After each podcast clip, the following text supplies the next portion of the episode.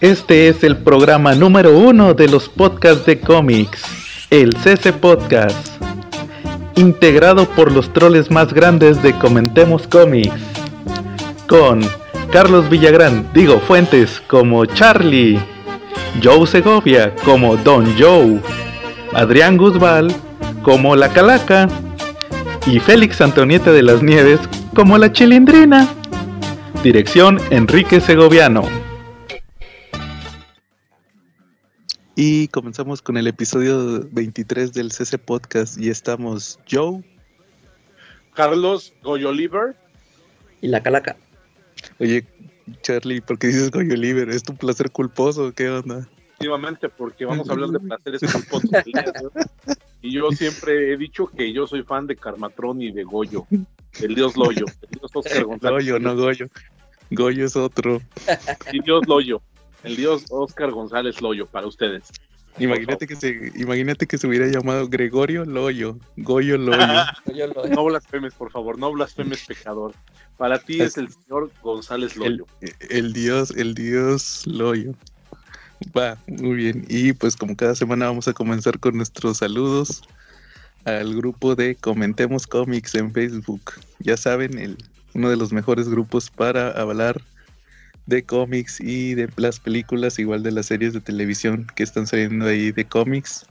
Y también, y aprovechando, pues esta semana estuvimos muy activos eh, compartiendo el, podcast en varios grupos. Igual voy a hacer muy a los nuevos escuchas que nos estén escuchando en sus grupos. Ahí igual el, el sábado en la noche, eh, ahí compartimos el segundo episodio ya con el video con las portadas de cómics. Y pues para mencionar algunos de los muchos grupos que nos están apoyando está el universo del cómic y manga.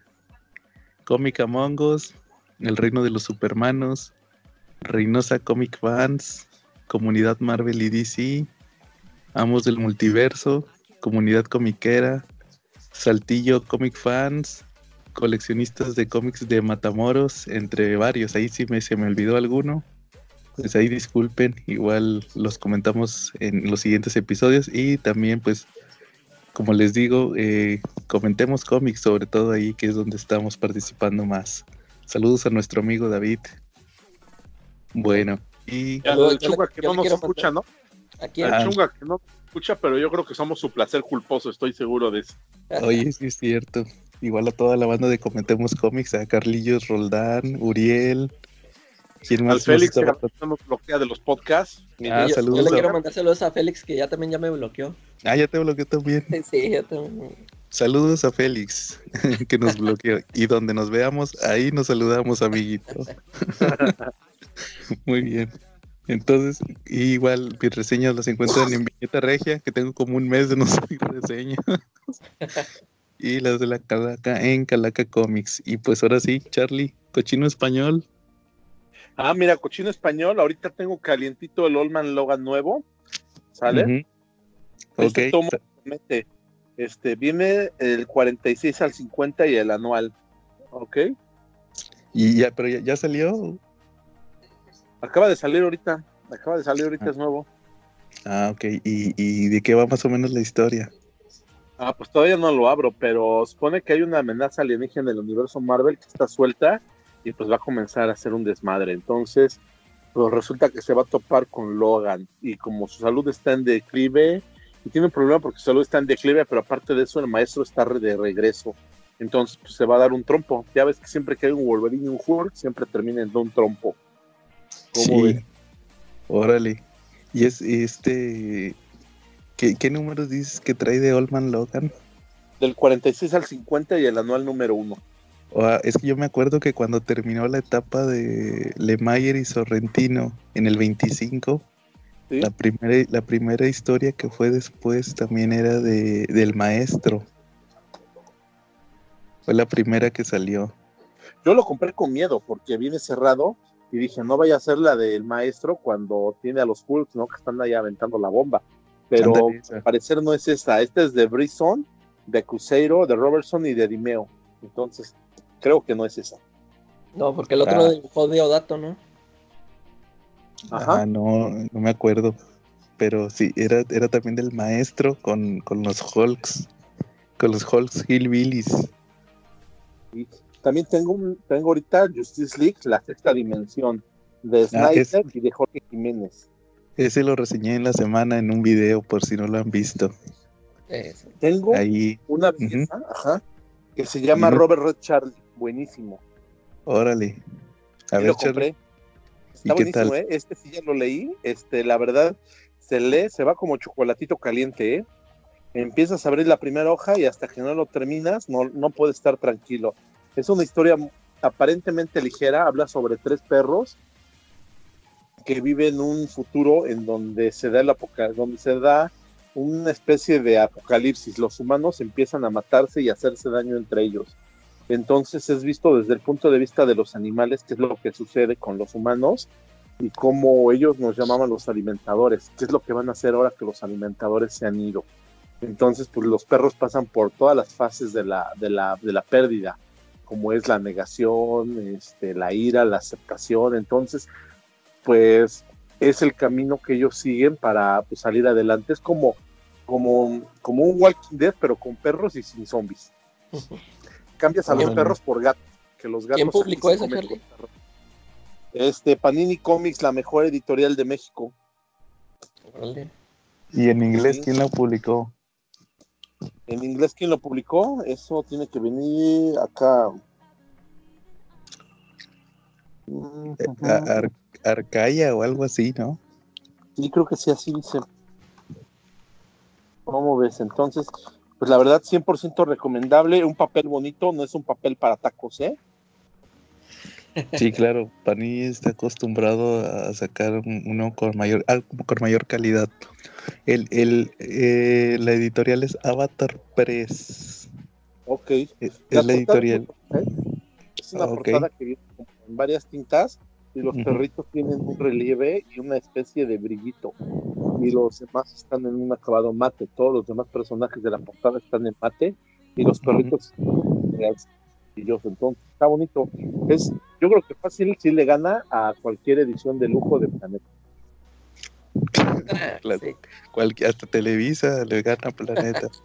Oye, Charlie, y, ¿Qué pasó? y ya, lo, ya lo leíste. Ya lo leí completo. Roberts. Y nomás sácame de duda. Dime. No- nomás dime si los perritos acaban como los de Remy. No, no, no acaban como los de Remy. Ah, bueno, entonces sí lo voy a leer. Porque hay- No, no acaban mal. Se puede decir que la historia, híjoles, es que se las voy a espolear. Mejor no, mejor léala. ¿Sale? va. Los perritos de Remy, me acuerdo que se los comieron unos lobos.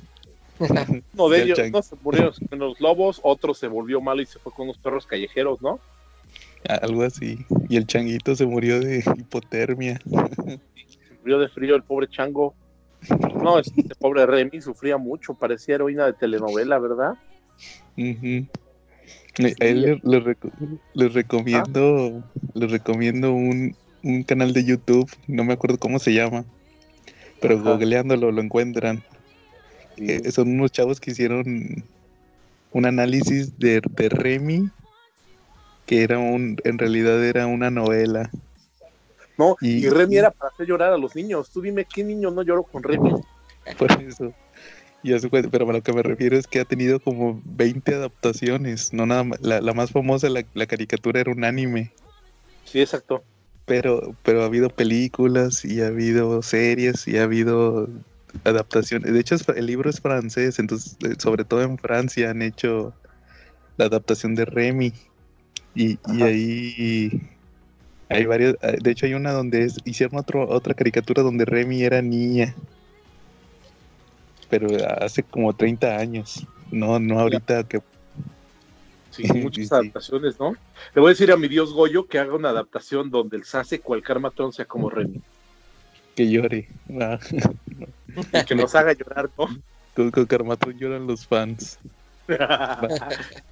Oye, y la Sí. semana pasada, la semana pasada que dije que, que el Red Robert Charlie era una, una caricatura, lo estaba confundiendo con una caricatura que se llama Clifford el perro rojo.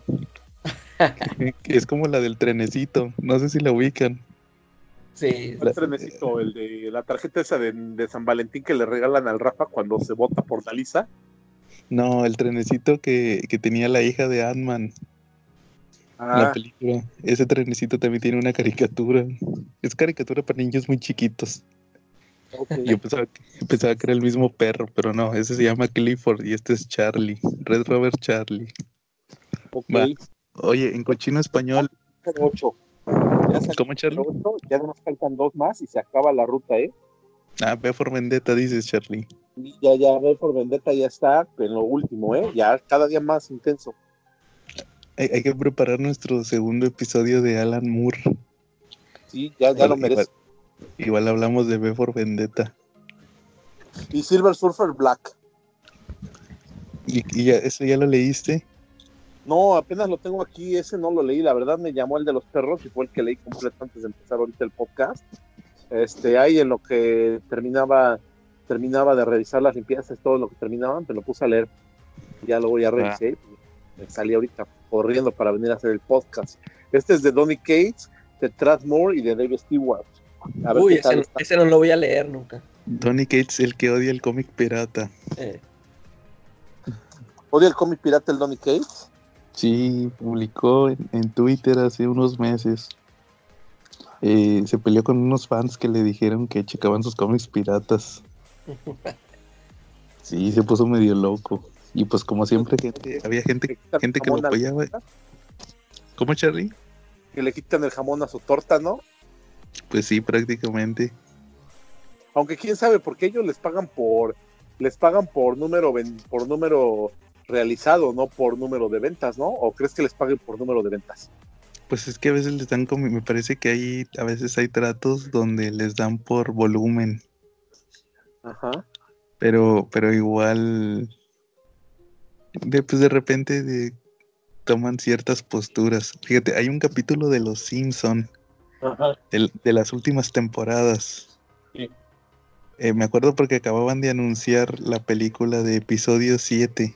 sí Y, y de hecho eso tiene que ver con la película. Hay un, hay una, digo, en este capítulo van al cine a ver una película del hombre radioactivo.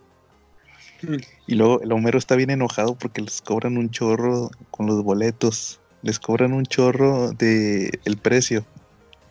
Se meten y luego les pasan como, como aquí media hora de comerciales. Y el Homero está bien enojado y está bien enojado que "Ah, ya se tardó mucho la película y se enoja y se sale. sí Y, está, y luego está con Lenny y Carl en, en el trabajo. Y luego le dicen, oye, ¿y por qué no ves la película pirata? Y dice. ¿cómo? Y pues ahí se ponen en una laptop y bajan la película. Y el Homero se pone a ver la película del hombre radioactivo pirata. Y luego, no, fue increíble, ¿va? Y entonces el vato en su, en el, en el patio de atrás de la casa pone una sábana que es la pantalla y se pone a poner películas piratas. Invi- y hace cuenta que invita a todo el mundo, ¿va? Y luego Ah, la ¿no les marcha. cobra? No, creo, creo que sí les cobraba o no sé. Pero el chiste es que ponía películas piratas. Entonces, este, esta March le hace un comentario bien pendejo. Porque le dice, oye Homero, este, eh, eh, el estudio fue muy amable en, en prestarte esta copia libre, ahora sí que libre de impuestos para que la presentaras. Y luego ya le dice el Homero, no, March, te tengo que decir la verdad, este, el, eh, la película es pirata.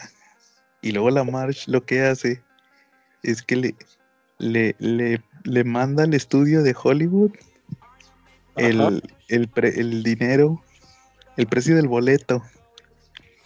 Y el vato, el vato en Hollywood hace cuenta que le llega el sobre, a lo abre, saca el billete y lo quema para prender, la típica para prender el cigarro.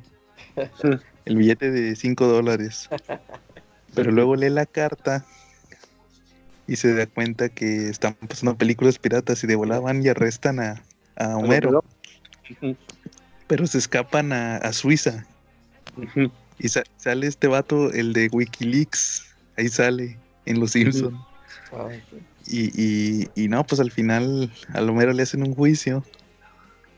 Y, y no me acuerdo si gana el juicio o pierde el juicio, no me acuerdo. Pero el chiste es que luego le dicen, oiga, señor Simpson, queremos llevar su historia al cine. Y, y hacen la película de Homero, de cómo peleó Homero por los derechos de las películas piratas, ¿va? Y el vato llega, ya, ya regresa a Springfield. Y, y, y, y todo el mundo le hacen una fiesta. Salud. Ajá. Gracias, Y gracias. este, y, y regresa a Springfield y le hacen una fiesta y todos, bienvenido, Homero. Y este, ¿y, y qué crees? Este, para festejar tu éxito de la película, organizamos una función. Encontramos una copia de tu película en línea y vamos a presentarla, ¿va? Y ahí están otra vez en el patio poniendo la película pirata de, de Homero. Y Homero se enoja porque era de él, ¿no? Sí, y dice, ¿qué? Pero me están dando regalías por, por cada boleto vendido. No, no la vean, pirata. Vayan al cine y paguen por ella. Está curioso, fíjate, de los pocos que me, que me han dado risa de las últimas temporadas. Es como de hace unos cuatro años, creo, esa- ese capítulo. Órale. Oye, Sí, ¿y qué- tú ¿y me- qué habían dicho que iba a ser la última temporada o cuándo? pero eso fue cuando, antes de que la comprara Disney. Ah, o sea, que ahora ya no la van a cancelar. No, ya no. No. Eso Este programa escuché que a ya no. la de Don Porfis. Ya sé, capaz si se van a- Yo creo que la serie la van a acabar hasta que se mueran los, Los los creadores. actores. No, los actores. Ah, los actores. No, porque van Este- cambiando las voces. Bueno, ahorita las voces aquí en español, pues ya las han cambiado, ¿no? No pues sé sí. No, pero en inglés cuando se muere un personaje, cuando se muere un actor, Lo lo, matan, quitan. ¿no? Como la, la maestra Krabappel y, y este Troy McClure. Por eso Troy McClure nada más sale en, los- en las primeras temporadas. Eh, por- Porque se, se murió el actor que hacía Troy McClure. Por ejemplo, el, el personaje ese de Encías Sangrantes, No, Claro. pero eh, eh, es, ese eh. que yo también, yo de repente nada más vi un, que en un capítulo dijeron que se murió, yo no recuerdo haber visto que se muriera. sí, en ese capítulo donde se muere. eh, no, es que la voz de, de él es el papá de, de Eddie Murphy en la de El Príncipe de Nueva York. Ah, ya. ¿Sí te acuerdas? El rey. Eh, Es, ese hace la voz de Darth Vader, hace la voz del, del Rey León. O y sea, era la pero- voz. sí, pero ese no se murió, ese nomás lo mat- ese mataron al personaje por la historia. Pero si hay un, si hay un capítulo donde lo matan.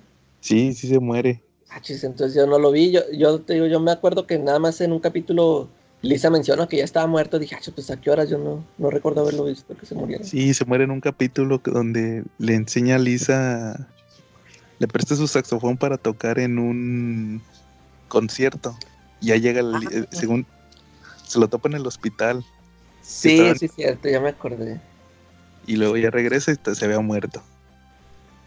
Oye, Oye, no, entonces el que yo decía, pues, y al, el doctor, un, un doctor así gordillo de lentes, ¿cómo se llamaba ese? Un psicólogo. Un psicólogo que, Mark, que, ¿no? que en los primeros episodios, en las primeras temporadas que les pone una prueba que, que si Que no los arreglo, que les regreso su dinero, les doy el triple, no sé qué.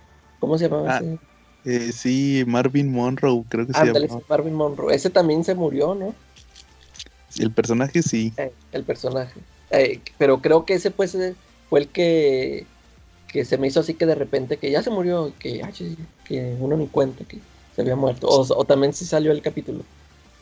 Este, no, ese no me acuerdo. No, Nunca salió el capítulo. Sí, no, ese no me acuerdo que, que lo hayan matado en pantalla, quién sabe. Bueno, oigan, en cochino español, fíjense que sí, la- esta semana me metí a la tienda en línea de Televisa. Se la, se la, se la ¿Es de bañaron con las. Sí, Smash. Con las preventas. Ah, Ahorita andan vendiendo un chorro en preventas. Y la están vendiendo el Sandman. El 1 y el 2 ya lo están vendiendo el 2. ¿Ya cuánto van a salir? Y el- le rebajan 50 pesos. Esos valen 300. Van a A 300, como... O sea, lo que costó el hardcover, ¿verdad? Sí, pero acá es pasta blanda. Está hablando. Pero es, según es la edición de 30 aniversario que, que trae muchos extras y no sé qué. Igual el Extremis Iron Man. Ese ya lo habían sacado en un Monster. Y pues Monster, este. El, el Grandes Eventos es otra vez el Monster. Pero y ahora- igual 300. Y luego el Black, ese, ese no, no lo espera, ese, es- sí es inédito, el Black Mirror, el Batman Black Mirror de Scott Snyder. ¿A poco no lo han publicado? En español no. Es, no, ese quedó en el hueco de cuando quebró Beat y lo agarró Televisa. Ah, ok. Que viene siendo toda la etapa donde este Dick Grayson es Batman después de lo de Morrison. De Morrison, sí. Esto es inédito. Luego, el, el Secret Wars lo van a sacar en, en- en un hardcover. Es el de Hickman, ¿verdad? El de Hickman, Secret Wars de Hickman. Luego, y este ya lo habían anunciado, el Crisis Infinita. El Infinite Crisis. Ok. También va a ser hardcover. Que fíjate, sí, que aquí le pusieron Crisis Infinita. Y cuando lo sacaron en Monster hace como unos 5 años le pusieron Crisis Infinitas. Eh, sí, sí. No me acuerdo, ahorita necesitaría checar mi edición. Oye, Luego, ¿ya pues, sacar el de Secret War, el de Hickman? ¿No crees Sí. que también saquen los tie-ins de nuevo? Eh, No, no, pero pues son muchos, ¿no? Lo que te digo, porque sí me brinca mucho porque sí son bastantes, pero hay algunos que están dos, dos de interesantes, ¿no? sí, había unos, había algunos que sí valían la pena, pero te digo, ya están en, en TPBs. Pero yo, yo en español dudo que los que, que los saquen. Van a sacar ahorita nomás el hardcover. Igual no sé si exista un omnibus. Ya ves que a veces sacan los omnibus. Sí. ah, o como, ah, le ponen The Complete Secret Wars, por ejemplo, y van a ven- vendrían todos con los tie-ins. Como hay, hay uno de Blackest Night, que es Blackest Night de décimo aniversario. Sí. Y ese trae, trae Blackest Night y todas las miniseries de tres números. En inglés, ¿no? En inglés y crece como tres mil pesos. Ah, no, sí está caro, ¿verdad? Eh, a mí porque pues casi no me gusta Black Knight, pero eh, igual no dudes que hay gente que sí lo compra. Igual hay uno de, de Final Crisis, igualito, Eh, que también trae todos los tie-ins y ese también es de, de, pues, casi igual décimo aniversario más o menos. Final Crisis fue un año antes de, de, de Black Knight, entonces igual salió el año pasado. Y luego también el Absolute Carnage lo van a sacar en hardcover igual 369. Luego también Civil War 2 que ya lo habíamos platicado está en 300 pesos. Y el que sale mañana, el Harley Quinn, también ya lo estaban vendiendo en lo estaban vendiendo En en, preventa. en preventa.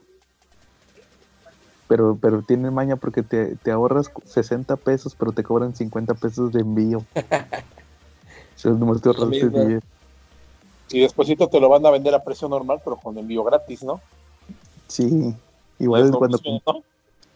Sí, yo creo que nomás ahí sería la inmediatez. Yo, comp- yo sí compré el de Sandman, el primero.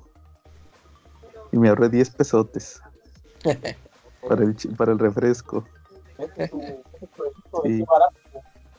Ándale, el qué barato. Muy bien.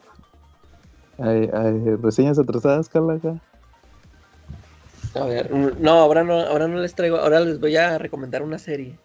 A ver, échale. Fíjate, este, una que se llama The Servant, la sirvienta, algo así. Es de, creo que es, es, es exclusiva de Apple TV. Es- este, está hecha por M. Night Shyamalan. Órale. Serie. Que ahorita, que ahorita lo voy a mencionar en, en el tema principal, eh, a ese director. Ajá, Este. Fíjate, la, así va la serie. Empieza en que es una, es una pareja que contrata a una niñera para que les cuide a su bebé. Total que ya, pues, la está, empieza en que llega la, es una chavita, es una, una chavita. Este, llega y la entrevistan. Y total que no, pues sí, este, me gustó tu perfil y pues queremos aquí que te, que, que nos cuides al bebé, ¿ah? Que porque la, la mujer es una, es una reportera de noticias y el, el chavo es un chef. Un chef. Y entonces, de cuando le dicen, no, pues mira, aquí está, te vamos a presentar al, bebé ya para que te empieces aquí a familiarizar y que ya te, también ya te vaya conociendo, que no sé qué. Total que la llevan y en la cuna es un es un muñeco, es un muñeco de, de esos que les ponen en las escuelas de Estados Unidos a los estudiantes, como que para que los cuiden, de esos que se ven muy realistas, pero es un muñeco. Total que ya le dice el, el, el, chavo le explica a la, a la chavita esta, no, es que eh, perdimos a nuestro bebé, a nuestro hijo, lo perdimos y mi esposa se quedó catatónica, se quedó así, o sea, se puso bien mal, ¿verdad? Porque lo perdimos y, y nos, este, una, una psicóloga nos, nos dijo que, que la tratáramos así, o sea, que le diéramos ese muñeco y haz de cuenta que regresó, o sea, ya por fin reaccionó la chava y, ay, mi bebé, y que no sé qué.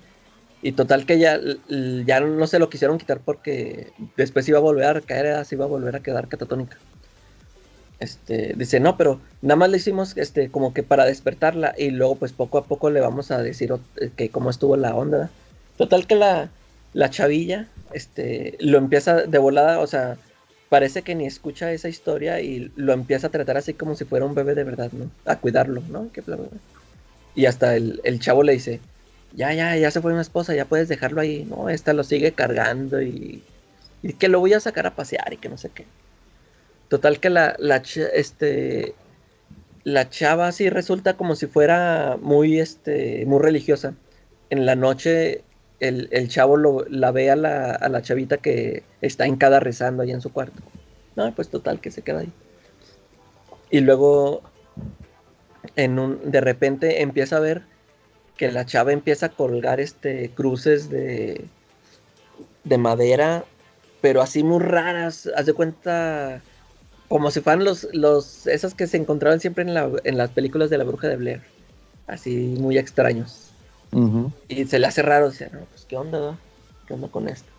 Total que, este, eh, de repente así, el, el, ya, ya tienen ahí un bebé de verdad. Este, dice, ah, ¿qué, ¿qué, onda? O sea, ¿este bebé qué? ¿De dónde te lo trajiste o qué? ¿Lo que es? Este es su hijo, señor, que no sé qué. Y total que este se, le hace raro, le, habla a su cuñado, al, que es carnal de la, de la chava, que ya, le, platica la situación de que no, de repente esta regresó con un bebé de verdad, que yo este, no sé si se lo robó, qué onda, que... Y total que pues dice, no, pues vamos a ver qué, vamos a investigarla, a lo mejor esta nos quiere fregar o algo. Total que van, estos este, contratan a un investigador privado y van allá este, por, la por la solicitud de, empleo de la chava, ya sacan su dirección y, van allá a su pueblito, la dirección que trae ahí. Total que la casa, la dirección de la casa que puso ella está así quemada, que la encuentran que está quemada.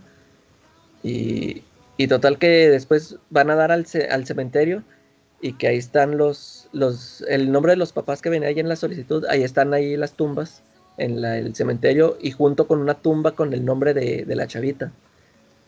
Y estos dicen, no, pues este es una usurpadora de nombres. Se me hace que, o sea, pues el bebé es de ella y no sé, a lo mejor este, pues se anda escondiendo de algo, qué, qué rollo y... Y...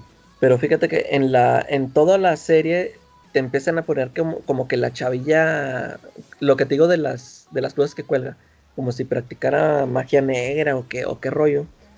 Esta, haz de cuenta que la serie, a lo mejor, no sé si a, si a ustedes les molesta eso de que pasan los capítulos y no te explican ya qué es lo que está pasando, porque te digo, llevo yo creo que ocho o nueve capítulos y hasta ahorita no te dicen, o sea, qué onda con la chavita, si, si, si es una bruja o si, o si, si, se, o si, si es verdad la, la historia que, ellos este, se están imaginando de que, el bebé es de ella y pues se anda escondiendo, no sé. Y este, ya en, esos capítulos avanzados, ya te empiezan a soltar también de que la muerte del bebé este, estuvo en términos así muy, muy raros, o sea, estuvo algo muy, este, muy oscuro porque para esto, este, a nadie le han dicho que el bebé se murió. Haz de cuenta que a, nadie le dijeron que se murió.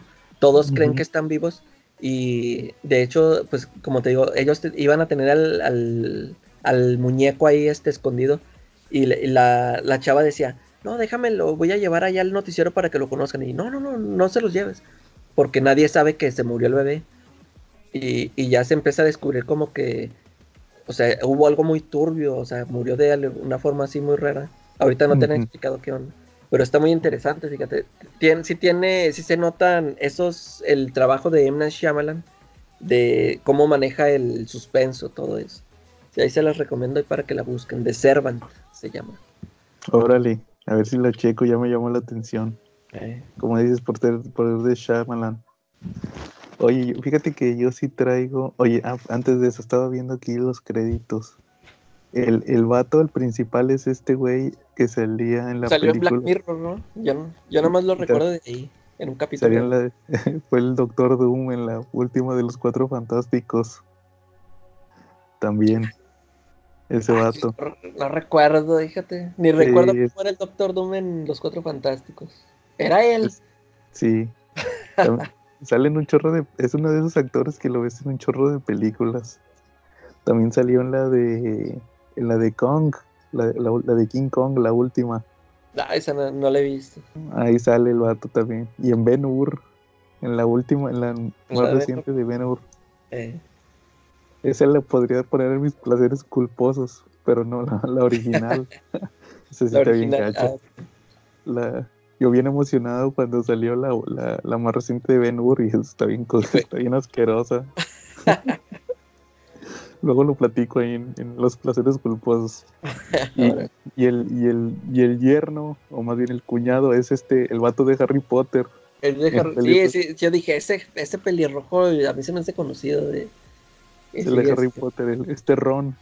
Se llama Ron. Va. Oye, no, yo sí traigo una reseña atrasada. Fíjate que la semana pasada vi una película que se llama Contagio de 2011.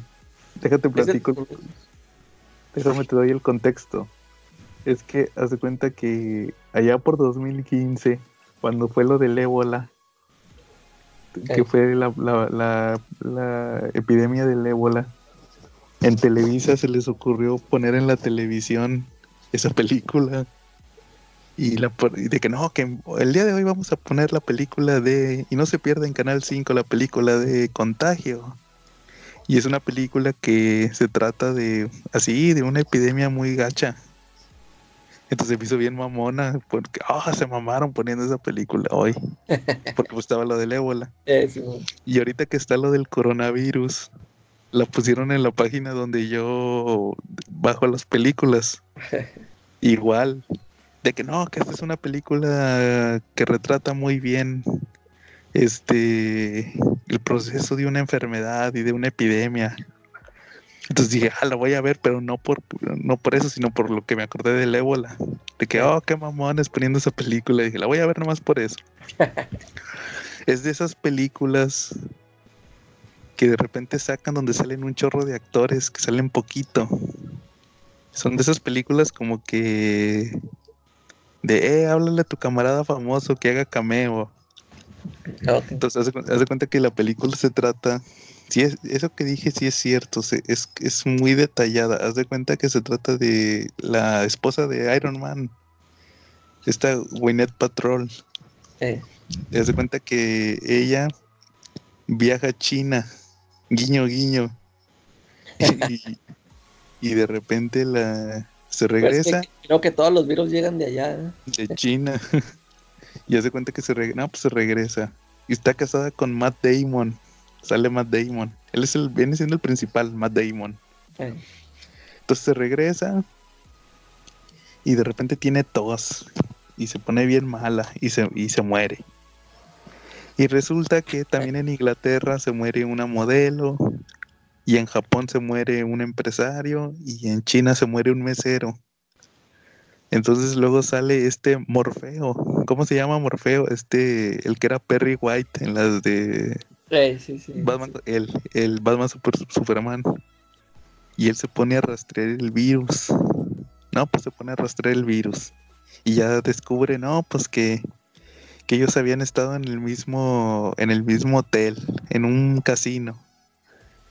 Entonces luego resulta que el Matt Damon, pues también se cuenta, ah, pues se cuenta que Matt Damon estaba casado con, con esta, con Wynette, pero, pero tenían un hijo, pero era de ella. Él, él era el padrastro, entonces se cuenta que se muere la mamá y luego se muere el niño, el mismo día.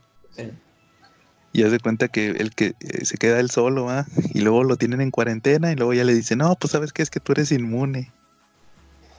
No, pues ya, y hace cuenta que empieza a haber un chorro de, de contagiados y te andan rastreando el virus y salen dos, dos investigadoras. Haz de cuenta que una es esta Kate Winslet, la de Titanic. A esa la mandan a Estados Unidos. Y luego también está esta, la hija de Ra's al Ghul, en la de Dark Knight Rises. Ay, ay, ay. Esta, ella, a ella la mandan a China a que, a que investigue. Y entonces hace cuenta que así se trata, de eso trata la película, que andan investigando el virus, ¿va?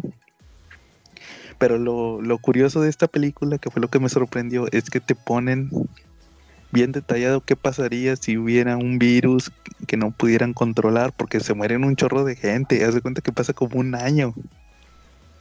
Y luego ya te pasan que, que hay rumores, haz de cuenta que cualquier rumor y no, que igual la, clásica, que van y vacían las tiendas. Y luego que hay, hay este vandalismo. Y luego, este, no, pues se tardan como un año en encontrar la cura y se murieron como 40 millones de personas. Eso está bien gacho. Y ya se cuenta que no, pues al final tienen que, empiezan sorteando, sorteando las vacunas porque no tienen suficientes. O sea, tienen que que ver, este, a ver, los que hayan nacido en el día tal van a ser los primeros, es en un sorteo. A ver, los que hayan nacido el 29 de febrero van a ser los primeros. Luego los que hayan nacido el 40, el 40, el 30 de julio van a ser los segundos en recibir la vacuna. Y así, y se cuenta que sí está muy detallada. Y al final resulta que te ponen que el virus fue causado porque se comieron en el casino carne de puerco, de un puerco que se había comido un plátano, de un plátano que había, que había mordido un murciélago. Y ese murciélago tenía un virus. O sea, o sea, sí, o sea, nada más porque era una enfermedad que tenían los vampiros, los, o sea, los murciélagos vampiros. Eh, y se, se le pasó a la fruta y la fruta se la comió el, cerdo y el cerdo pues lo cocinaron mal y, fue lo que causó todo el virus. O sea, fue, fue la causa. Ah, porque en la película se supone que nunca supieron, rastrearon al paciente cero, que, era esta Waynet Patrol, pero, pero nunca supieron por qué. Y al final ya te lo ponen por qué. El, que se da cuenta es este Matt Damon porque esta chava le tomó fotos a la, la, clásica que le toman fotos a lo que están comiendo. Eh. Así es. No, pues sí está muy recomendable. Sobre todo a los que les interese ver ese procedimientos de salud. De hecho, pues ya entendí por qué la pusieron cuando fue eso de, del ébola. Órale. Y ahorita con lo del coronavirus. Igual, igual les puede interesar. Está muy está chida. Ahí se lo recomiendo. ¿Tú no viste una película, creo que es de los 90, que se llama Epidemia? Eh, no. No me acuerdo. Sale, sí, sí es de los 90, sale Dustin Hoffman, fíjate. y no me acuerdo, se me hace que también es así como dices de que salían varios conocidos. No me acuerdo quién, sale con una mujer, pero no me acuerdo quién es la chava. Pero, y está buena, también así como dices eso de que llega la, creo que aquí es por un mono, están contrabandeando, traen un mono que también creo que es de China. y ese, él trae el virus y alguien muerde y se, les empieza a pegar a, o sea, se empieza a, contagiar. Y me, parece muy buena también. A ver, no sé si todavía se puede conseguir. Yo me acuerdo que esas las veía en VHS. Órale. Pero también está así muy, muy interesante. Es de, es de 1995. Fíjate, eh, protagonizada por Dustin Hoffman, René Russo y Morgan Freeman. mira, ya ni me acordaba de. Órale, a ver Pues si la está buena también. Sí, igual a ver si la veo. También sale Kevin Spacey, Cuba Goodwin Jr., Donald Sutherland y Patrick Dempsey. O sea, sí, puro. Está en puro conocido, ¿no? Sí, va. A ver si la, la checo en esta semana. Eh, Charlie, ¿algún tema que quieras platicar esta semana? Este, no, ahorita no tengo. pues, Si quieren, ya vamos directo al video principal, ¿vale? Va, al tema principal, pues esta semana decidimos que fueran placeres culposos. Así, gustos que tengamos en los cómics, o no solo en los cómics, también ahí en los gustos geeks de autores o cómics o series o películas que mucha gente digan que sean malos y ten- tengan mal crítica, pero que a nosotros nos gusten. ¿Cómo ven? Ok, muy bien. Entonces, ¿quién quiere comenzar? Ok, pues vamos a empezar con un placer de los más culposos que existen para que de una vez se vaya este placer culposo. Igual y ustedes le van a echar un sonido ahí del inodoro que ya tiene creo que dos programas que no lo usamos, ¿no? Sí, desde el pasado. Ándale. Pues ahí va Carmatrón. Carmatrón es mi placer culposo. La verdad es una obra magnífica. Es un cómic muy bien hecho. Me gusta muchísimo. Me, me gustó desde que estaba chavo. Y pues ahorita sigo esperando que algún día lo publique. Y creo que no le han dado el justo valor a Dios González Loy. Oye, Charlie, ¿Qué onda? ahorita vi, ahorita vi en el aniversario de Fantástico, ¿Sí? en la tienda en línea, ¿Sí? vi que tienen todos los números de Carmatrón disponibles, la nueva era. Y creo que Ah, son- pero que han de ser unos 20 o cuántos. ah? Sí, como 20 más o menos. ¿Y esos sí los tienes, Charlie?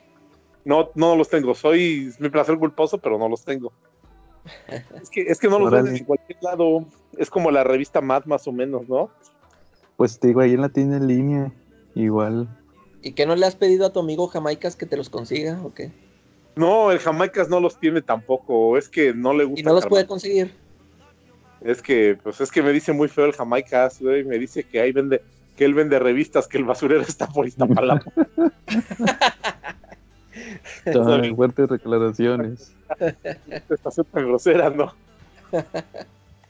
Y él me dice, dice, el, mar- el basurero está ahí por Santa Marta, dice, aquí yo vendo nomás cómics. Órale. No, Entonces- pero pues sí, Sí. pues es que ya sabes que Carmatrón es muy polémico. Escucha, escucha nuestros episodios, nuestro episodio de Carmatrón. Y luego el que sigue después del de Carmatrón, que es el de Mark Miller, donde yo opiné sobre Carmatrón. También. Pero yo espero Bueno. que este pueda terminar otro número más de Karmatron, ¿no? Sí, que ya no se ha sabido nada de Oscar González. Ah, que va a estar en la mole. Nada más, eso se Ah, ha sí. sabido. Estuvo enfermo todo el año pasado, mijo. Sí. Sí. Ya ves, Charlie, si nos hubieran dado acreditaciones de la mole, hubieras podido ir a verlo. Pero no nos dieron, no, ni las pedimos. ¿Verdad? Pero va. Bueno, igual ahí les va uno de mis placeres culposos. A ver. El, el dibujante Tony Daniel. Que hay mucha gente que lo critica. Tony, Tony Daniel es un dibujante que está en DC ahorita. Y él hizo de- el Detective Comics de los nuevos 52 Ajá. dibujó, escribió y dibujó. Él fue el que le quitó la cara al guasón cuando se quitó, que se cortó la cara. Sí, claro. Eso, de hecho, por eso lo critican. Porque quiso entrarle de dibujante. También fue, dibu- digo, perdón, de escritor. Escritor. También estuvo en, tuvo un título de Deathstroke. Oye, pero antes, antes del, de ese de Detective, ya había escrito la miniserie esa de Battle for the Cow. Ah, sí, cierto, la ¿Tú sí batalla la por el manto. Ah, se me hace bien. ah, es mi gusto culposo. Yo no la, yo no la leí porque. Y a, y a mí sí me llamaba la atención porque se supone que era, era de la época de Morrison, ¿no? sí. Y, pero nunca la leí. ese nunca Estuvo Sí, muy bueno. ¿eh? Sí, eso sí, a mí sí me gusta mucho. Ese sí es mi placer culposo porque hay mucha gente que no le gusta. La batalla por el manto. Esa, esa se trata de que, pues eso, de que se murió Batman. Entonces el team le dice a, a Nightwing, oye, entre tú y yo, uno de nosotros tiene que ser Batman. Y pues el Nightwing no quería. Y el Y pues Jason Momoa, ¿no? Sí, Jason se pone un traje de Batman bien, bien metalero. Acá, acá bien diabólico. Y termina siendo. Tim se pone el traje, el que tiene el óvalo, el óvalo amarillo. Y, y este. Este. Jason le mete una madriza. Y a, y a, y a Damián le mete unos balazos. Entonces al, fin- al final Nightwing es el que pelea con él y lo derrota. Y según cada momento ahí que lo derrota, ahí ya decide que él va a ser Batman. Y ahí se ve que se pone, el- al final se pone la máscara de Batman, el traje. Eh, Y pues ya ahí trae su traje, su traje, el que traía él cuando era Batman, que la capa es diferente. Se Sí. tiene unos detalles bien, las diferencias son mínimas. Igual este, me acuerdo que en ese cómic de la batalla por el manto, te meten ahí un subplot, una historia secundaria de que hay una guerra entre el pingüino y, y dos caras.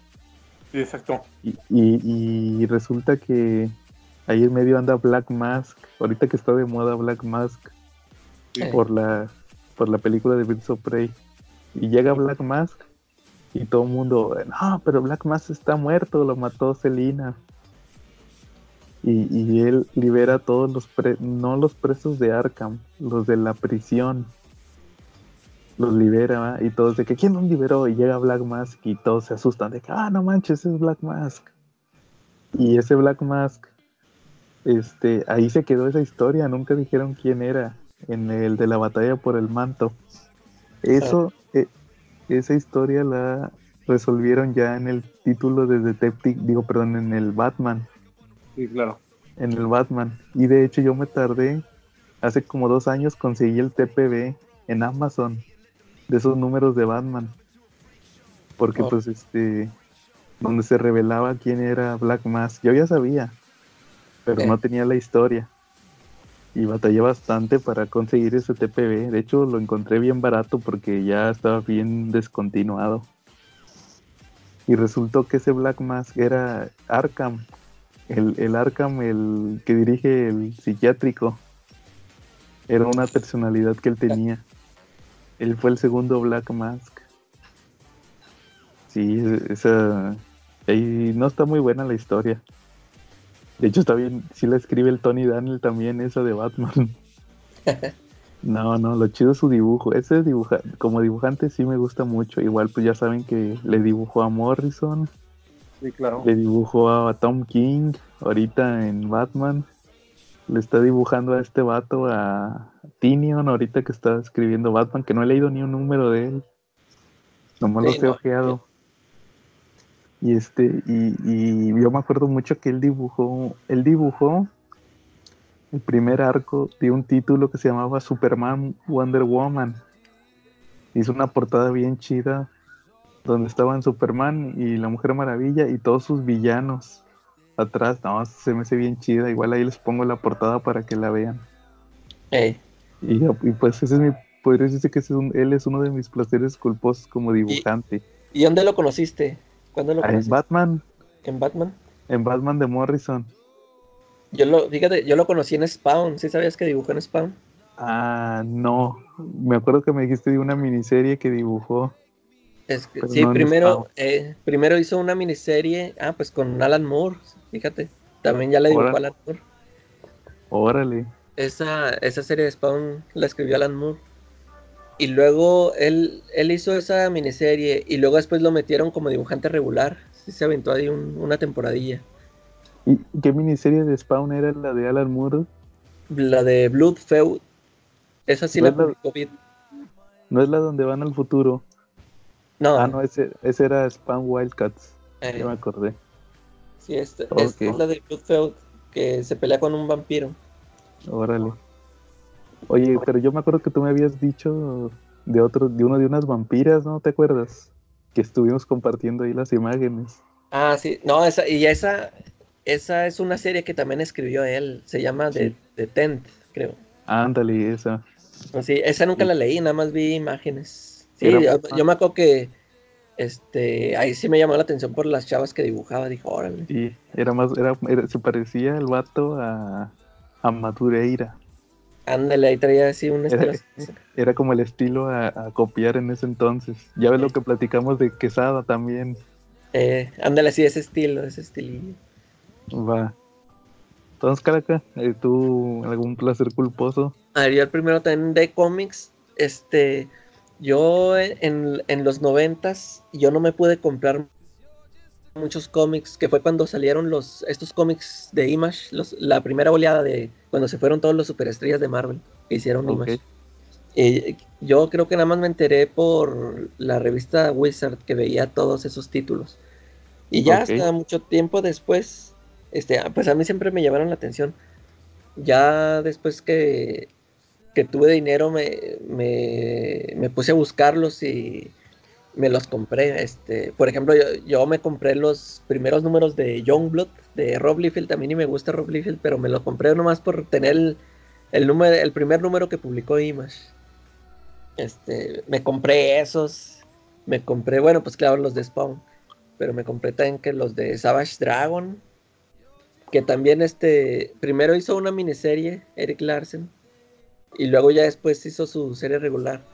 Y de la serie regular de Savage Dragon, yo me compré puros números que eran. que hacía crossovers. Eso sí se me hacían buenos porque hizo crossover Savage Dragon con, con las tortugas ninja, con Hellboy, con Madman, este personaje de Michael Red. Y luego hizo también hasta con los personajes de Wanted, de Mark Millar. Órale, eso no sabía. es un numerillo. Con Superman también, ¿no? Ándale, sí, ese, esos no los, esos me llaman la atención. Con Superman. Y todos estos, este, sí te digo, me, puse a comprar los, los, primeros números de las series esas de Savage Dragon y de Pete, del que estábamos hablando el otro día, del el Hulk, el Hulk que hizo del Kion. Ajá. Su versión de, y los Wildcats, por supuesto, de Jim Lee. También esos me los compré. Eh, Sí, te digo, este, y sí, las historias son este malas porque pues, pues eran dibujantes, no, no tenían ni idea de, o sea, de, cómo escribir, o sea, las tramas no, no, llevaban una trama. Le estaba platicando el otro día a David que estos de Youngblood, o sea, no, no tienen ni pies ni cabeza, están de tiro así. E, en el primer número te, presenta dos equipos, y haz de cuenta, el, el cómic viene así en formato flipbook en una mitad que, el equipo, no me, no me acuerdo cómo los llamaba, pero son dos equipos y total que en ese número uno las dos historias terminan en cliffhanger y luego el número dos empieza en otra cosa que no tiene nada que ver, eh, hasta presentan otro personaje. De hecho es lo que hacía Rob Liefeld que presentaba personajes y personajes y ni siquiera te los desarrollaba, o sea, nomás te los aventaba y, ay, que este que se llama tal y que Nomás porque traen ahí unas pistolotas y muchos músculos y todo. Pero sí, o sea, no, no, no llevan una trama, ¿no? Eran, sí recuerdo que eran muy malos. Eh, Órale. Los, y los de Spawn también, este, pues dibujaba bien chido McFarlane y estaban bien los personajes, pero sí me fijé que, que como, o sea, sí adolecía de que, ¿qué onda? No, o sea, no están bien escritos. Ahí te, das, eh, te dabas cuenta hasta cuando invitó a estos a sus, los escritores estos que Alan Moore, Neil Gaiman y Frank Miller y que te das cuenta que la diferencia de cómo era un, cómic bien escrito. acuérdate, que, acuérdate que ahí tengo el tomo 1 de Spawn. ¿Todavía no lo lees o si ya lo leíste? Ya lo estuve leyendo. ¿Qué, te parece? Sí, pues ahí, va más o menos, pero sí lo que dices de, de McFar, el primer número se me hace muy bueno. Eh, sí, en la presentación es. Ya los de Violator ahí sí como que se resuelve medio raro. Sí, luego, sí, o sea, como que no, este, como que metía subtramas así que sin chiste o no sé, con tal de como que de llenar las páginas o, como para que no viéramos de que, pues aquí en este cómic nada más sale en estos personajes. De repente, yo me acuerdo de muchos cómics de Spawn que pues estaba, o sea, estaba Spawn ahí peleándose con alguien y luego de repente te cortaba la escena y luego te, te ponía ahí unas, así, un montón de páginas de donde estaba la Wanda y el, y el Terry. este, platicando, o sea, de, o sea, nomás como, como que para decir que, que te metí, que tenía personajes secundarios, pero, o sea, era una secuencia así que, que no tenía nada que ver, no, no aportaba nada a la historia, o sea, que nomás estaban ahí platicando, o que estaba ahí con la bebé, o te digo, o sea, no, es, es lo que ahí veía así que no, no sabía qué, qué más cosas meter al, al cómic, como que nomás por llenar páginas. Y llegó más maduro a que escribir Spawn, ¿no? Porque yo me acuerdo cuando escribió la de Spider-Man, la serie de Spider-Man, que le dieron un, una serie para él escrita y dibujada por él. No La de Tormento. No, esa, esa, esa serie, los primeros cinco números, el primer número de Tormento estuvo infernal, ¿no? Nada más fueron los tamborazos y el lagarto, Eh, ¿no? Sí, lo- o sea, lo, era, lo alargó, lo alargó, o sea, está, está interesantona la, la historia, pero pues te, te pone cinco números que tú dices, ah, fue pu- como dices tú, puros tamborazos. De hecho, No, en este Spider-Man, los últimos números como que también mejoró, como que sí, este agarró callo. Los últimos números ya se me hicieron un poco mejor. Sí, no, pero primer, el primer número sí, eh, te lo juro, fue tan malo que hasta la una revista de Marvel que se llamaba What The, que era para parodiarse ellos mismos, para burlarse antes de burlar, se burló. se- se burló de ese número. Sacó que, que el Doctor Doom mandaba ahí a un güey a hacer un número de Spider-Man y que lo dibujaba y que el Doctor Doom se emputaba y decía, oye, me cabrón, nomás son puros pinches tamborazos todo el número y una negra bailando. Y el lagarto por ahí en la alcantarilla dice, sí, ¿a poco no está bien poca madre? Dice, no mames, güey. Y luego ya le enseñan al doctor, dice, pero es que vamos a poner un cerdo. Y, y llega que vende hasta, hasta saca números así en copias de platino y que venden número. Sí, pero hasta ellos mismos se burlaron de ese número. Y la verdad es que es increíble porque todo mundo nos, la- nos abalanzamos a comprarlo cuando salió, ¿eh? Creo que estaba la rebatida. Sí, pues era de los más vendidos. Es que, mira, en esa época los cómics llegaban a México a la tienda del Tecolote. Todavía no existía Comicastle y llegaban solamente a las tiendas del Tecolote. Y yo vivía en Puebla en esa época, estudiaba la preparatoria y me acuerdo muy bien que llegaban los cómics el sábado, pero no sabías a qué hora.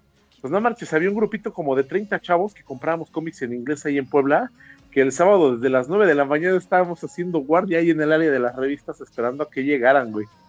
Te lo juro, güey. Nos a veces hasta las 3 de la tarde, 4 ahí haciendo guardia, para que llegaran, porque tú sabías muy bien que si ibas el domingo o el Ajá. sábado a las 8 de la noche ya no lo encontrabas, porque no faltaba el gandalla que se llevaba de a dos, de a tres, güey. Claro. Entonces ya, ya hasta el de las revistas sabía que llegaban, te formabas y tu copia, tu copia, tu copia, para que nadie se peleara, güey. ¿Cómo ves? Ah, Está bien. Fíjate, aquí entra otra, otro de estos, otra parte de placeres culpables. Este, a mí me llaman, todavía me siguen llamando mucho la atención estas portadas especiales. Fíjate, es lo que yo, ya ven que yo critico mucho esto de las portadas variantes que sacan ahorita. Sí, Este, pero lo que a mí me, lo, lo que les digo que a mí me gustan estas portadas de que, ah, que viene con la portada metalizada, o que portada brillante. Sí empezó en los con- 90 eso. Ándale, es, estas portadas sí me gustaban mucho. Este, de hecho, si me encuentro alguna así que de las que me llamaban, que me gustaban, sí me la compro. Pero lo que creo que Lo- una vez lo comenté, que yo me compraba ese cómic, me gustaba mucho la portada, pero sí me gustaba la historia, la, la que viene adentro, porque, por ejemplo, ahorita las portadas variantes, este, pues nada más es un, o sea, una portada así sencilla, nada más porque la dibuja este tal artista, a lo mejor un artista que sea tu favorito, algo. Sí, claro. ¿verdad? Pero a mí sí me gustaban mucho esas portadas que, ah, que la portada así que, por ejemplo, eso de las de las garras de Wolverine que viene rasgada la, rasgada la portada o que, la portada Es- amarilla donde revelan muchos de los secretos y el pasado de Wolverine. ándale, esas, ese No, tipo de portadas me Incluso gustaban. se ve que la portada se rasga y la primera hoja que se ve está, eh, dice un memorándum. Entonces ya desde ahí te das cuenta que va a ser un KUSU, ¿no? Sí, sí, ándale, to- to- todas esas portadas me gustaban mucho. Sí. Yo creo que de todas esas portadas que sacaron, por ejemplo, sacaron una de Wari, una metalizada, con el esqueleto de Wolverine. Ah, del ¿Qué esqueleto. hubiera pasado si Hulk lo hubiera matado? Esa estuvo buena. A lo mejor y no es un KUSU, pero estuvo muy bien hecha, la verdad. Me gustó mucho el dibujo, la trama estuvo bastante interesante. Este, a lo mejor las de Spider-Man, donde, por ejemplo, donde presentaron su armadura metálica, esa no fue así tan KUCU, pero estaba bonita la historia. o sea, estaba bonita la portada. es más, en, la, en, la, en, la, época de la saga del clon también sacaron muchas portadas de Spider-Man así especiales. Que yo me acuerdo que las veía en la tienda, y pero pues en ese tiempo era pobre, no era estudiambre. Y nada más las veía y órale. Y pues total que nunca me las compré. Yo compré los TPBs de la saga del clon, pero pues ahí no vienen las portadas. ¿sí? Fíjate que esa es la portada más gratuita que yo vi, y gratuita en el sentido de que no aportó gran cosa. Fue una de Hulk, que era una portada holografizada, algo así, holograph cover le llamaban, y tenía a la Betty Rose, este, y Hulk estaba peleando con el líder. ¿Ese es donde se muere Betty Rose? No me acuerdo, fíjate que no me acuerdo si esa es. Eh, sí, creo que es ese. Ah, no, entonces no está gratuita. Sí marca un acontecimiento también. Yo, yo pensé que era más gratuita. Ese es donde se muere Betty Rose. Este, hay una portada de los Cuatro Fantásticos también cortada, creo que es el número 375, algo así, ¿no? Ah, sí, y también así que se ve la página, la primera, ¿no? Sí, y ahí es donde, donde se descubren que Alicia era un Skrull. Eso también fue un buen acontecimiento, o sea, sí marcaba una buena hecho en la portada. Había una hermosa también de Silver Surfer, la 75 creo, donde era un Silver Surfer metalizado totalmente, totalmente brillante, plateado, estaba preciosa. También la historia era buena. Oye, Charlie. dime. ¿Tú nunca, ustedes nunca han visto en YouTube el programa de ¿Usted qué opina? de Nino Canún, el de los cómics.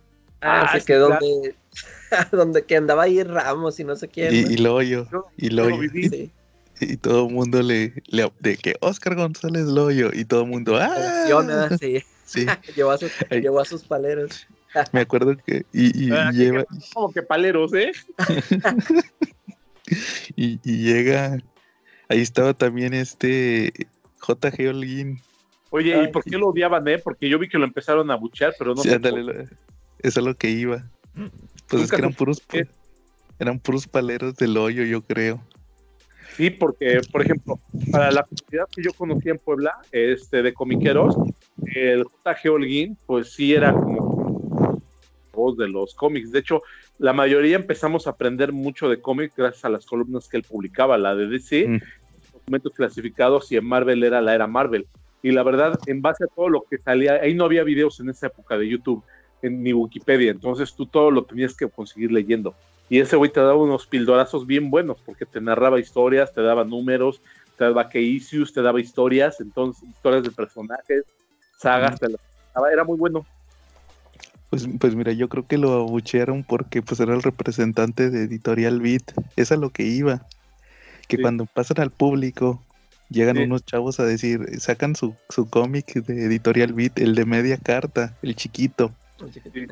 Y empiezan, no, que, que este mugrero y, Editorial Beat saca este mugrero en vez de sacar los cómics y sacan, sacan el Silver Surfer 75 con portada plateada. Ah. Ahí sale. Me acordé ahorita. Y no sacan portadas especiales como esta y sacan ahí el cómic. Ah, este, sacaron eso. J.G. Holguín trabajaba para novedades y novedades y sacaba el cómic en tamaño americano, aunque sí no sacaba portadas metalizadas ni especiales, porque si de repente cuando era una portada especial, lo que hacían novedades editores es que este, recurrían a veces hasta hacer más grande un dibujo del de que les gustaba, el que les pareciera bonito adentro del cómic, y ese se volvía la portada, esa viñeta se volvía la portada. Era lo que aplicaban ellos mucho. Sí, sí, pero me acordé de eso ahorita que mencionaste ese Silver Surfer. Oye, y ese, ese programa salió ya cuando habían sacado la muerte de Superman, ¿no? Aquí en... Sí. Porque ya era el boom del cómic, ¿no?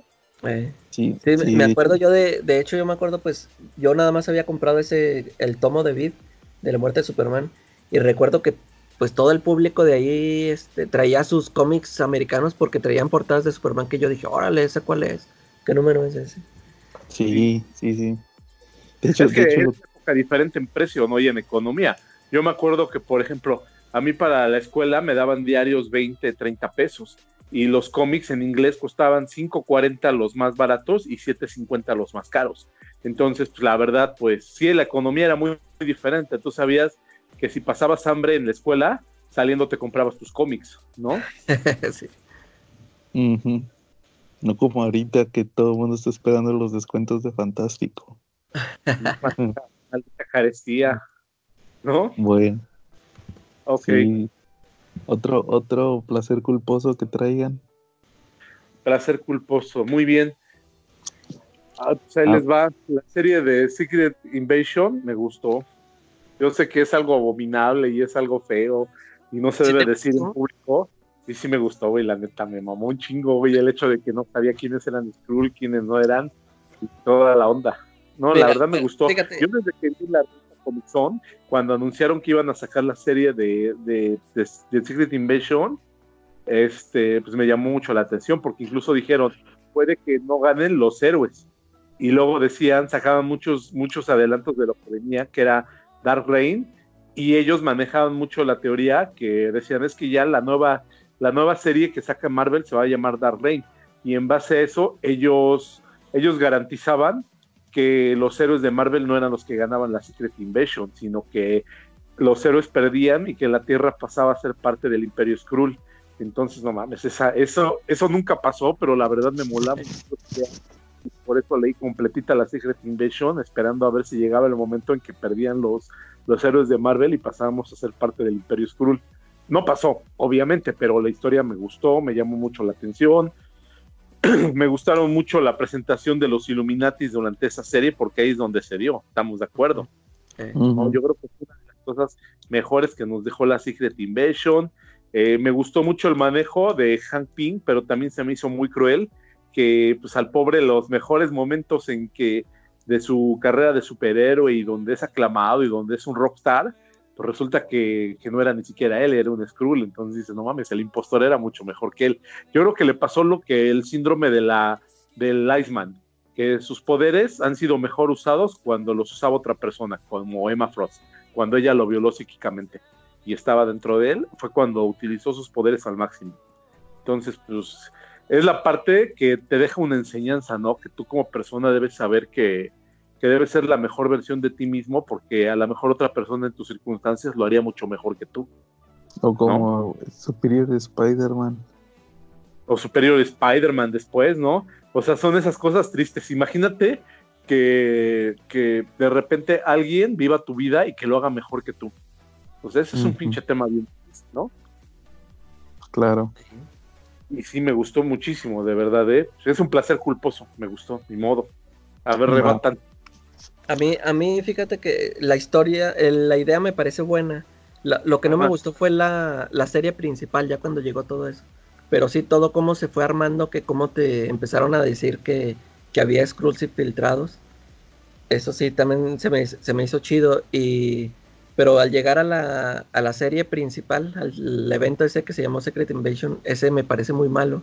Lo que me gustó mucho fueron los tie-ins que se dieron en, en Mighty Avengers y New Avengers, cuando te explican cómo se estuvieron infiltrando, eso, eso también se me hizo bien chido. Pero ya este, la, la serie como llegó a su clímax, que o sea, no acabó en nada, que total que ni no hicieron nada y, y no terminó, o sea, se pasaron así como tú dices al Dark Reign. Eso fue lo que no me gustó, pero el camino sí, sí se me hizo muy bueno. Oye, ¿y cómo viste lo del regreso de Mockingbird? Porque, por ejemplo, Mockingbird regresó con esa serie. Todos Eh, la sí. Por muerta en la serie de Avengers West Coast, cuando murió, murió para salvar a Hakai. Creo que murió a manos de Mephisto, ¿no? Pues sí estuvo muy raro, eh, o sea, ¿cómo explicaron que regresó? ¿Por qué venía de con los Skrulls? O sea, Ah, sí- se, la- había, se supone que se había quedado en el infierno, no sé qué. La que se murió fue un Skrull. Un Skrull. Y ya había suplantado a la Mockingbird. La Mocking- Ellos tenían años secuestrando a los héroes. Y secuestraron Ok. a Mockingbird. Y pues la que estuvo con Hakai fue, fue un Skrull. No te dicen exactamente desde qué punto de la historia eh, la, la Mockingbird es un Skrull. Pero la que se murió es un Skrull. Y allá estaba la, la verdadera. eh. Sí. Sí. Órale. Bueno, ahí, ahí les va otro. Un placer culposo que yo tengo es la película de El Fantasma, la de The Phantom. De allá de los noventas, Sí, sí, sí, protagonizada sí, por. Billy Zane. A mí se me hace bien chida. Sí, fíjate, yo ya no la he vuelto a ver, pero yo, yo también sí me acuerdo que a mí sí me gustó cuando la vi en aquellos tiempos. Ahí sí te pasa todo lo del fantasma que camina, lo de las calaveras, lo de que... Y de hecho es de época porque según pasa en los años 30. Eh, sí, bueno. Ahí sale, está Catherine Zeta Jones cuando estaba bien guapa. Y Y ahí pues lo que vemos es lo de que reúnen las calaveras y todo. De hecho lo que critican mucho es que se fue, se inventaron ahí que andan buscando unas calaveras y que necesitan, al final se sacan de la manga que se podía neutralizar con otra calavera que termina siendo el anillo, eh, el anillo del fantasma. O, eh, ¿Sí se acuerdan de esa película tú, Charlie? No, yo no la llegué a ver. Ah, nunca viste la ¿no la película viste? del Ah, fantasma. La voy a, la voy a leer. A ver si la, a ver, la voy a ver. A ver si la bajo al ratito por pirata, ¿no? Porque yo creo que encontrarla en Yo- Mix Up- Si la encuentras eh, el original, ¿no? En Mix Up, yo digo que sí está. Eh, sí, creo que sí la he visto. Pero voy a aplicar la Homerona y ahorita que acabe el programa la voy a ver. Va. ¿No? Muy bien, Charlie. Muy bien. ¿Otro que traigan? ¿O quieren Mira, que me otro de, otro? o- otro de películas. A ver, tengo una. Ahorita, ahorita el que mencioné a... Yo soy fan de M. Night Shyamalan, de las películas de M. Night Shyamalan. Ah, sí, es sí. que em- empezó él este pegando y, y luego ya después ya todo el, todo el mundo lo odia. todo el mu- ya todo, ya na- a nadie le gustan las películas. A mí sí me gusta, yo pues ya es que empezó con el- lo del sexto sentido, que fue este un gran éxito y en taquilla y todo el mundo la recomendó. Y luego su siguiente película fue esta de Unbreakable. Y, y a mí me gustó mucho porque pues estaba basada en, en cómics. Y, era- y creo que esa salió antes de todas estas películas de X-Men ¿no? y de El Hombre Araña. Más o menos. Y me, me gustó mucho eso de que vieron oh, una, una película que le estaba haciendo un homenaje a los cómics. Y de ahí creo que siguió La Aldea. Ah, no, No, Señales. Señales. También me, también me gustó la película esta, todo el suspenso que hace. Ya al, al final, cuando ya sale el extraterrestre, ese se me hace chafilla el extraterrestre, pero toda la historia sí, este, sí me gustó cómo la, cómo la manejó. Eh, al igual que la, la aldea, creo que desde la aldea fue cuando lo empezaron a, a odiar. A mí la del aldea me gusta mucho esa película. Sí, a mí también me gusta mucho, y, pero creo que a mucha gente le molestó eso de que "Ah, al final fue pura mentira, de que era un engaño, ¿no? De que Es que No era- no eran real los, eh, los monstruos estos. Eh, pero a mí sí, Sí. sí me gusta mucho, a mí también. Sí, esa Sí, terminó pero- como lo de Scooby-Doo, ¿no? Y, y luego la que siguió creo que fue cuando ya de plano todos la odiaron con la de la dama en el agua. Que de hecho a mí me sigue gustando, o sea, la, si- le sigo encontrando elementos de. Night Shyamalan, del, del giro y de, de los personajes. Está, sí, a mí sí me, sí me gusta. Te digo, o sea, a mí me gusta, este, el fin de los tiempos también me gusta y creo que también todo el mundo la odió. No, está buena, está interesante. Está. Esa es la de Mark Wahlberg. Eh, esa mera. Ah, sí está chida. Esta también está buena. Fíjate, la que no he visto es la de, de Last Airbender. Esta, esta no la Ah. quise ver. Esta no la quise ver porque es, es que está basada en un anime, ¿no? No, es, es, una, manga, anima- o no sé qué es. es una animación coreano-gringa. Es Pero este de. ¿Cómo? Ca- mm, Avatar- Avatar. Avatar. eh. No, Y, sí. y yo no la quise ver porque no era una historia original de Shyamalan, que era lo que, me, que a mí me gustaba, este, sus Mm. historias. Yo dije, pues esta, él va a adaptar una, un- una historia de una caricatura y pues como que yo, se- yo dije, pues no va a tener eh, la libertad de meter sus giros de tuerca, no sé. Por eso a mí no me llamó la atención verla. Y la de esta que sale Will Smith con su hijo, no la he visto, pero sí la quiero ver ahí. Creo que ahí la tengo en pirata, pero no la he visto. Y sí la quiero ver. yo no me la he visto en cachos. Oye, sí. Ajá, dime, si estabas viendo la que la has visto en cachos? Sí, se llama Después de la Tierra. Eh, A ver, Ah. ahora sí, Charlie. Perdón. Este, fíjate ahorita que hiciste de la del fin de los tiempos, este, la de Red Robert Charlie, el que el que les, del que estuvimos platicando al principio, sí. Tiene muchos elementos. Yo creo que cuando lo escribieron, Gartenis, también le, también su placer culposo es Shaman, es M. Night. Fíjate, porque Ahí lo mencionas. No, pero tiene muchos elementos. Lo que le pasa a los humanos en la del fin de los tiempos es muy parecido a lo que les pasa en este, en este cómic. ¿Cómo ves? Órale. Es, Sí, todos se- Y como Se que mataron empiezan a por buscar la muerte, empiezan a buscar la muerte y de repente empiezan a hablar así como que no se les entiende, ¿no? Ah, Entonces de repente en el fin de los tiempos era un parecido así, ¿no? Que ellos solitos se mataban, ¿no? eh, Simón. Y aquí es lo mismo, aquí es lo mismo. Entonces yo creo que tiene un elemento. Si lo lees, te va a gustar por ese elemento. A ver, hay que checarlo. Órale. Oye, yo películas tengo dos de los noventas que me gustan ver, mucho, pero son. Charlie. Este, Venganza es mi nombre con Dolph Lundgren. Ah, Y la la del Punisher. América, la versión de los noventas de, de Albert Pune, que está por Matt Salinger, que, que Matt Salinger es el Capitán América. Y creo que Scott Paulin, algo así, él es el cráneo rojo. La de Venganza es mi nombre, lo que le faltó fue la calavera.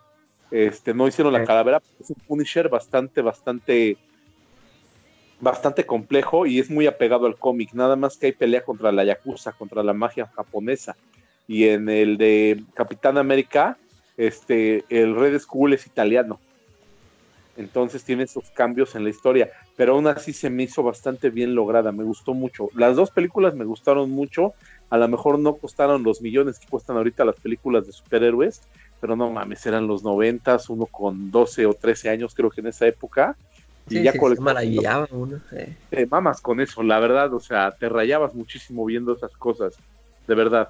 Era, como dicen, como un pinche orgasmo en seco, güey, cuando las ponían, la neta, para ir a verlas, porque aparte, pues eran clasificación B, entonces ya entrar al cine era como hasta pararte de puntitas, güey.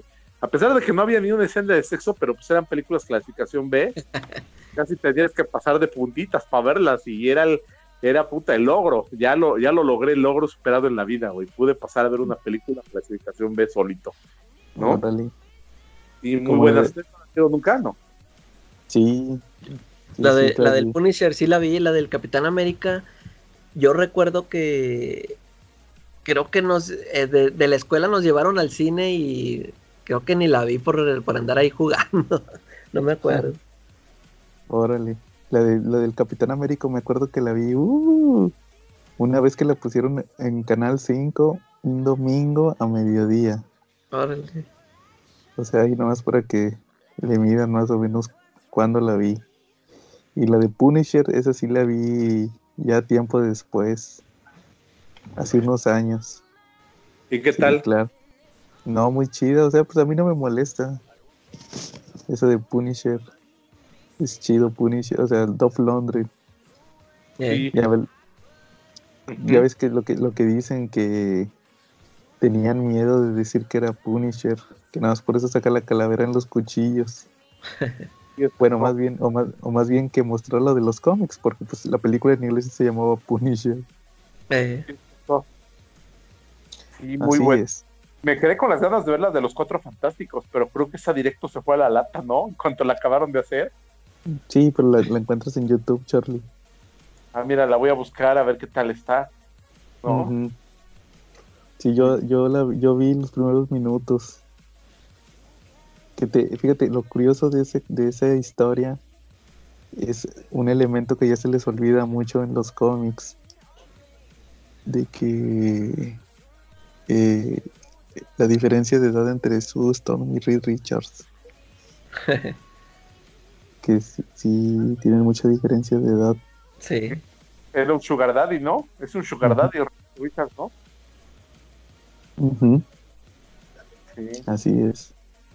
sí, definitivamente. Por ejemplo, el Johnny Storm es un adolescente. Se supone que en los cómics es un adolescente como de unos 16, es como de la edad de Peter Parker, ¿no? Sí, todavía vive en la escuela y todo. eh, Y el Ben Green también está viejón, ¿no? Porque pues en los cómics originalmente él fue piloto de, en la guerra, ¿no? Sí, efectivamente. Pues entonces dos sí están viejones, pero tienes toda la razón. Muy bien. Otro placer culposo, No sé, algún algún otro. la revista Mad. La revista Mad es por excelencia el placer culposo, ¿verdad, Calaca? No, pero ese no es culposo, ese sí, sí lo disfruto. No te da Ese no, culpa ese de no- ese no me da vergüenza admitirlo. ¿no? Ese siempre decían que, que era la basura, ¿no?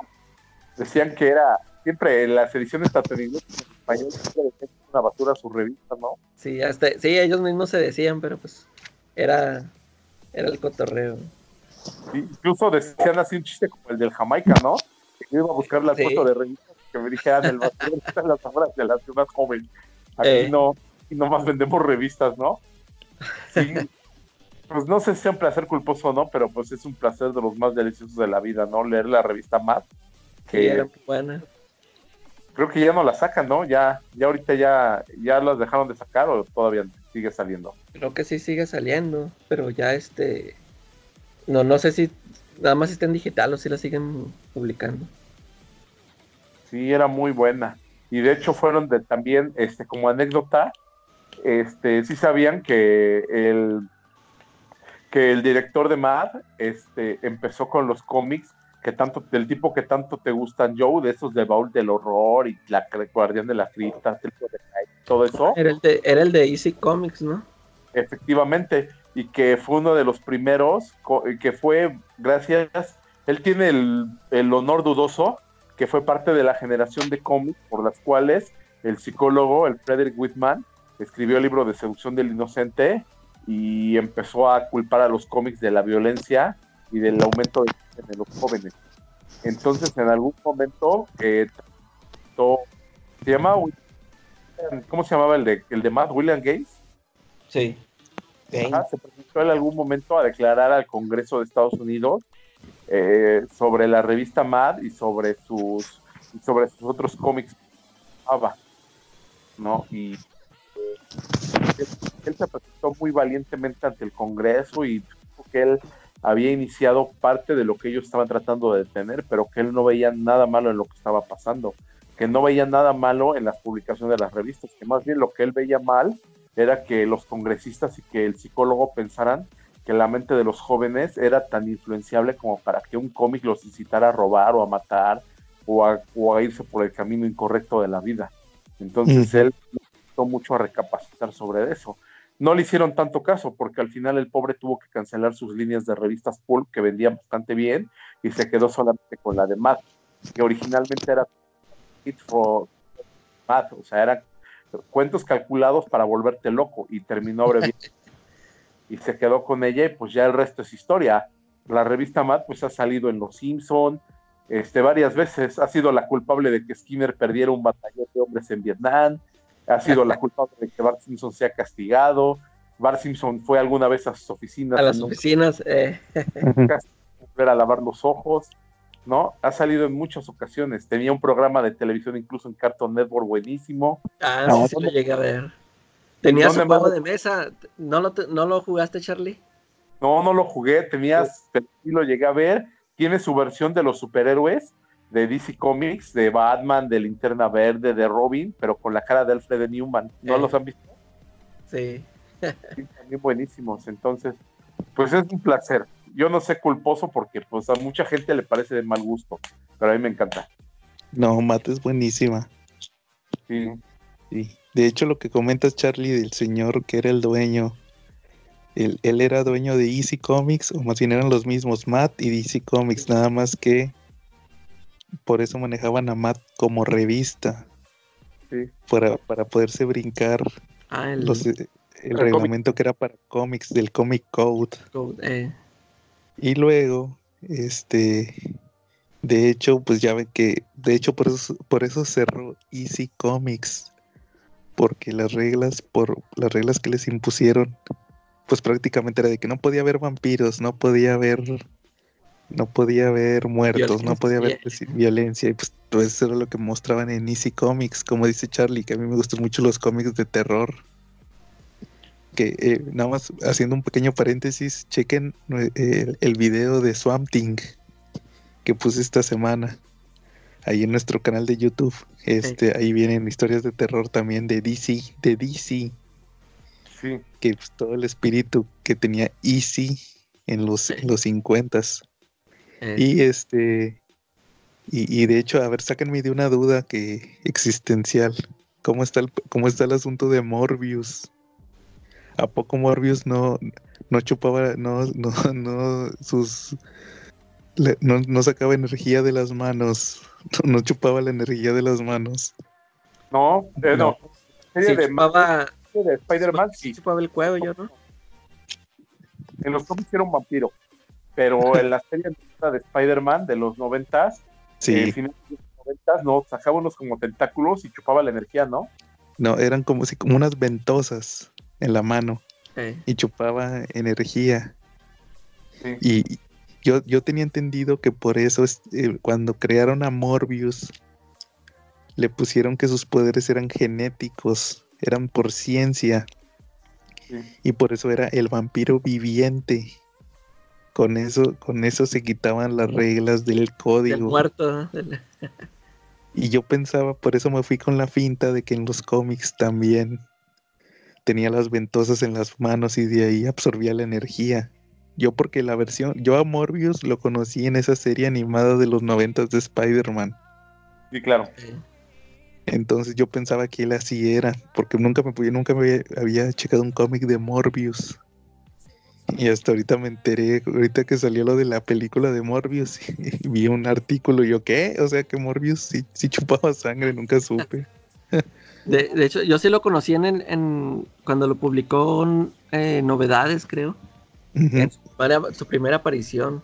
Yo nada más me acuerdo que, que a un compañero lo mataba, pero así de, este, que lo ahorcó de- por accidente, algo así, que, que por los experimentos que estaba haciendo y que no, no digas nada y que lo mata así de por accidente. Pero no me acuerdo si, si se vio alguna escena donde sí le mordía el cuello a alguien. Nada más lo recuerdo en esa época de que dijimos ahorita de McFarlane cuando escribía el título de Spider-Man. Hay unos números donde sale Morbius. Está viendo este en las cloacas, creo. Y que tiene a este tiene a mucha gente eh, como, como que a puro vagabundo ahí viviendo con él. Y puro rechazado, haz de cuenta que son puros que están así feos o que tienen alguna discapacidad. Son puro rechazado. Viven ahí con él y él los él está así como un líder y los manda a que le a que secuestren gente para que se las traiga y él les chupa la sangre. Ese- Órale, esa está la- así está la historia ahí de esos números. órale, no, eso no me lo sabía. Igual es, Es de, es de los últimos números que te digo que ahí ya McFarlane como que ya andaba escribiendo más o menos. sí, igual, igual ahí, ahí lo reviso. Y pues ahorita por lo de la película de Morbius, igual a lo mejor ahorita reimprimen su primera aparición. Sí, eh, y Igual tuvo varias miniseries, ¿no? Sí, igual ahorita genial. sacan, Una serie de, Ma- de McFarlane, ¿no? Que publicaran ese run de Morbius estaría genial, ¿no? Pero quién sabe. Lo dudo, de ¿no? hecho, de hecho creo que hay un omnibus del, del título de Spider-Man de McFarlane. Sí, O sea, hay, sí, hay uno de, hay uno de Amazing, de todo lo de Amazing de McFarlane, y hay uno de del Spider-Man a secas de McFarlane. Eh, fíjate que yo Sí. compré, ah, es que antes de eso sacaron en hardcovers eh, toda la serie de McFarlane de Spider. Órale, Pues, fueron tres tomos y esos, son- esos sí los compré, sí los alcancé. órale. No, igual a ver si yo lo reviso. Igual este, ah, pues ahí les va mi último placer culposo que traigo hoy. A ver. Mi placer culposo es Carnage. Ya se, se los había platicado Ah, en sí, otro episodio. No sé por qué, pero me gusta mucho Carnage. Sí, O sea, sí más, ejemplo- sí te gusta por encima de Venom. Eh, ay, caray. Pues no, pero, pero es que el personaje es bien ridículo, pero sí me gusta Carnage. O sea, Pero ahorita lo de... Mucho mejor personaje que Deadpool. Entonces, Ah, no claro. Sí. Sí. Igual este... Eso de Absolute Carnage y todo eso, no, no me llama la atención. Eh, Pero en los noventas, las sus apariciones en los noventas, ya, ya ven que yo compré ese tomo de Carnage Classic. Ah, sí, sí. Sí, o sea, me, se me se me hace bien. No sé por qué siempre. De hecho, ahí también lo conocí en la serie animada de Spider-Man a Carnage. Eh, Igual se me hacía bien chido. Entonces no sé Sí. por qué. Así Fíjate, yo, yo me acuerdo que leí una vez una un- un- una introducción de un cómic donde explica es fue creado por también por Michelini, ¿verdad? Es Michelini y Eric Lars no, y Ma- Mark Mark Bagley. sí me acuerdo que leí en una introducción que cuál, cómo era el- la idea original de Carnage. ¿Tú, tú sí no, no recuerdas haber leído esa introducción? Eh, no. ¿Cómo que va? decían que, que al principio, pues ya es que salió el Venom y que la idea era que el simbionte dejara a Eddie Brock y que anduviera saltando de personaje en personaje. Que, que lo iban a querer tener que, que se- así lo, pues lo que ya ha pasado ahorita, que, que se le pusiera al Doctor Octopus o al Escorpión, o sea, que esa era la idea que tenían que le iba a estar saltando de personaje en personaje el, el simbionte a enemigos de Spider-Man.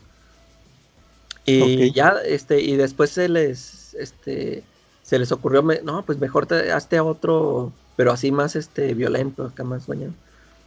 Pero que creo que al, al principio, dice, no, que yo cuando se lo pasé a Bagley la idea de que no, que, pero quiero que sea, sí le dijo, quiero que el, el simbionte esté así como que fuera de control siempre, que hasta que esté cambiando de color o no sé qué. Pero, Así, pues ya es que siempre lo traía así como que se le está moviendo. ¿eh?